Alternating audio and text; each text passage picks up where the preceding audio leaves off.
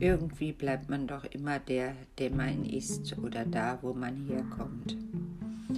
Ich behaupte natürlich, dass da, wo man aufwächst oder wen man kennenlernt, was für Eltern man hatte, dass das eine Rolle spielt.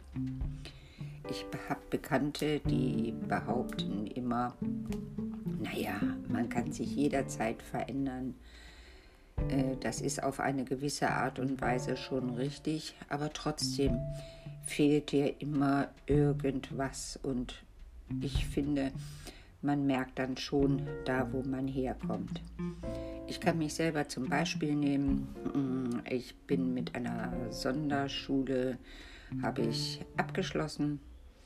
Dann habe ich ein paar Jahre später meinen Hauptschulabschluss gemacht mit Qualifikation. Dann habe ich meine mittlere Reife gemacht. Dann habe ich eine Ausbildung als Erzieherin gemacht, habe da 15 Jahre drin gearbeitet in dem Beruf, habe mich auch fortgebildet. Dann habe ich noch eine Ausbildung als Versicherungskauffrau gemacht. Da habe ich auch zehn Jahre drin gearbeitet. Ja, und dann habe ich mich selbstständig gemacht. Aber letztendlich bin ich immer diejenige geblieben, die ich nun mal so bin. Ich komme jetzt nicht aus einem sehr belesenen Haushalt. Ich selber würde sagen, dass ich schon nicht dämlich bin, aber ich bin halt auch nicht so belesen.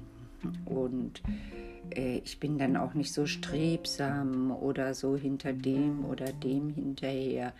Ich halte mich für eine ganz normale Frau.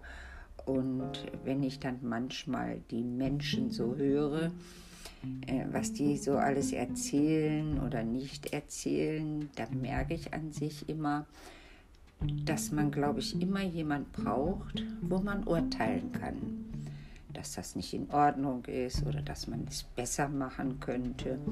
Und ich frage mich immer wieder, ja, warum man das nicht tolerieren kann, dass die Menschen so verschieden sind. Das ist doch an sich ganz gut.